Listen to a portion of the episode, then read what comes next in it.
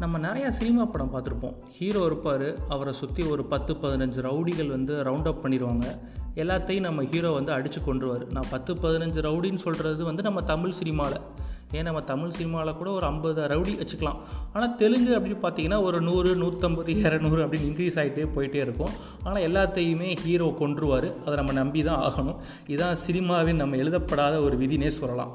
இதெல்லாம் நம்ம ரியல் லைஃப்பில் பார்க்க முடியாது அப்படிங்கிறது எல்லாத்துக்குமே தெரிஞ்ச விஷயந்தான் பட் ஒரு தமிழன் ஒத்த ஆள் ஆயிரம் பிரிட்டிஷ் வீரர்களை அடித்து துவம்சம் பண்ணால் எந்த வித ஒரு ஆயுதமும் இல்லாமல் எப்படி பண்ணா அப்படிங்கிறது தான் இந்த ஆடியோவில் நீங்கள் கேட்க போகிறீங்க என் மக்களுக்கு வணக்கம். சம்பவம் பை அஸ்வர் கேட்டுட்ருக்கீங்க அதாவது ஒரு இரநூத்தம்பது வருஷத்துக்கு முன்னாடி பிரிட்டிஷ் ஈஸ்ட் இந்தியன் கம்பெனிக்கு நம்ம வந்து வரி செலுத்திக்கிட்டு இருந்தோம்.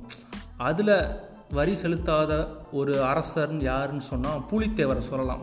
நீ மாமனா மச்சானா? உனக்கேண்டா கொடுக்கணும் வரி? அப்படிங்கிற ரேஞ்சுக்கு அந்த காலத்திலே அவர் கொஞ்சம் கெத்தாக தான் இருந்திருக்காருன்னே சொல்லலாம்.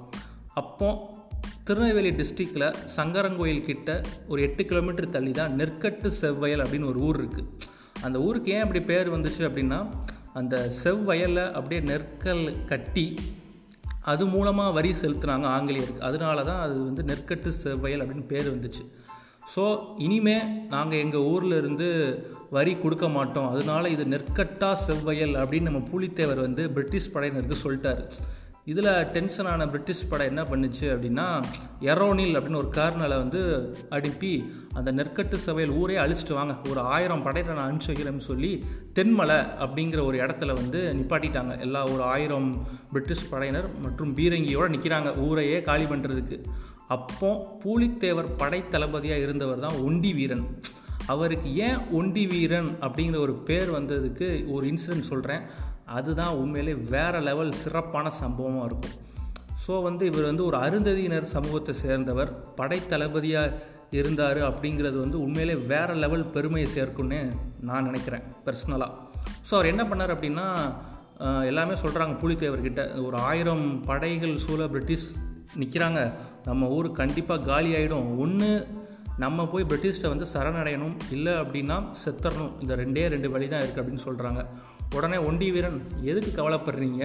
நான் வரேன். அப்படிங்கிற மாதிரி நான் ஒத்தாளாக போய் மொத்த ஆளையும் தூக்கிட்டு வரேன் அப்படின்ட்டு போகிறாரு ஆனால் எப்படி போகிறாரு அப்படின்னா ஒரு காப்லர் மாதிரி போகிறாரு ஒரு செருப்பு தைக்கிறவனாக போகிறாரு அந்த ஆங்கிலேயர் படையிட்ட போய் நான் உங்கள் செருப்பெல்லாம் தச்சு கொடுக்குறேன். உங்கள் ஷூஸ் செருப்பு. அப்படின்னா அந்த குதிரைக்கான கயத்தெல்லாம் நான் கிழிஞ்சிச்சுனா தச்சு கொடுக்குறேன்னு சொல்லிட்டு அங்கே போய் சேர்ந்துடுறாரு. நைட் ஆகுது. அந்த பிரிட்டிஷ் படையரெல்லாம் தூங்கிட்டாங்க.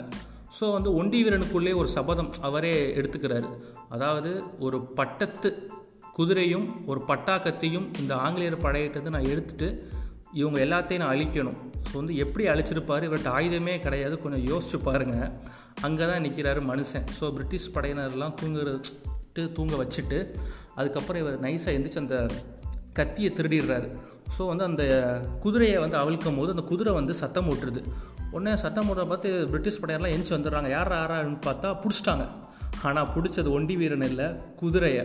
ஸோ வந்து என்னடா அது யார் அவுத்தான்ட்டு யாரோ தெரியாமல் அவுத்துருப்பாங்க போல். இல்லைனா அந்த குதிரையே தெரியாமல் அவுத்துருக்குன்னு நினச்சி அந்த குதிரையை வந்து ஒரு கம்பத்தில் அப்படி கட்டிடுறாங்க. ஒரு ஈட்டி எடுத்து சரக்குன்னு ஒரு புல்லுக்கட்டில் சொருவிடுறாங்க. அதுக்குள்ளே தான் நம்ம ஹீரோ ஒண்டிவீரன் இருக்கிறாரு. அந்த ஒரு ஈட்டி சொருவுனது வந்து அவர் உள்ளங்கையில் குத்தி அப்படியே மறுபக்கம் நின்றுது. ஸோ கத்துனா இவரும் மாட்டிப்பார்.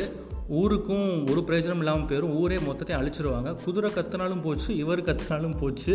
படையப்ப மூச்சு நின்று போச்சு அப்படிங்கிற மாதிரி தலைவன் கத்தாமல் நம்ம உயிரோட நம்மளோட மக்கள் தான் முக்கியம் அப்படின்னு சொல்லிட்டு இப்போ என்ன பண்ணலாம் அப்படின்னு யோசிச்சுட்டு அவரை திருநாரில் ஒரு கத்தி பட்டா கத்தி அதை வச்சு தான் உள்ளங்கையை அவரே அறுத்துடுறாரு.